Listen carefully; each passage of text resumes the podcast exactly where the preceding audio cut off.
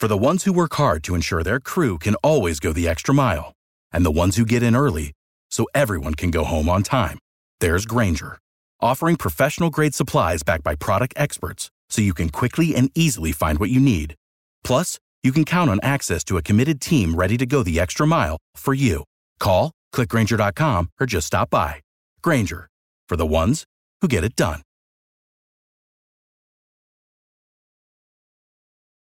With the sun up, we can start to see some of the junk that was left behind in our neighborhoods, some of the uh, residual from the fireworks that uh, may have kept you up last night. we had the loud boomers that kept me up very late.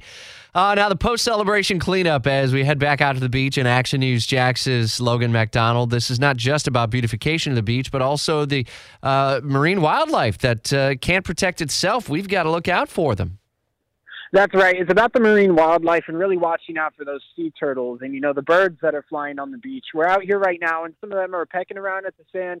Not any of the fireworks, luckily, but that's what we're trying to prevent out here with a lot of the cleanup going on uh, between JEA, the city, and between the Sea Turtle Patrol here at the beaches. And there's a little there are kind of little pieces ingrained in the sand throughout the beach we're seeing right now, sparklers, you know, uh, some of the bigger fireworks even scattered around the beach and there's certainly a lot of work to be done. There's already some volunteers out here picking stuff up, but it doesn't officially get underway until seven, so there's still time for more people to show up. But certainly a lot of cleanup and uh, in this calm after the storm or mess after the storm. Indeed, and if you are planning to come out there, do you have to bring like all the stuff like garbage bags and that kind of thing? Nope. So they should have that available. They will have bags and gloves available for those who want to show up. And the meeting spots will be Atlantic Beach uh, it'll be um, uh, Seagate Boulevard and uh, at various locations throughout the beach here uh, in Atlantic Beach and Jacksonville Beach. They're going to be cleaning up today from 7 till 9, uh, and it's going to be a huge cleanup effort. I mean, last year they had over 200 volunteers, and they said it took over 400 hours.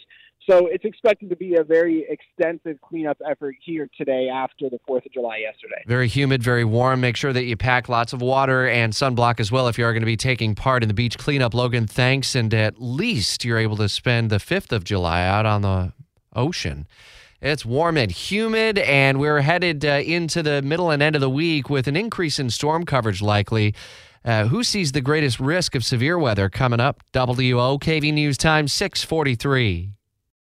For the ones who work hard to ensure their crew can always go the extra mile, and the ones who get in early so everyone can go home on time, there's Grainger, offering professional grade supplies backed by product experts so you can quickly and easily find what you need.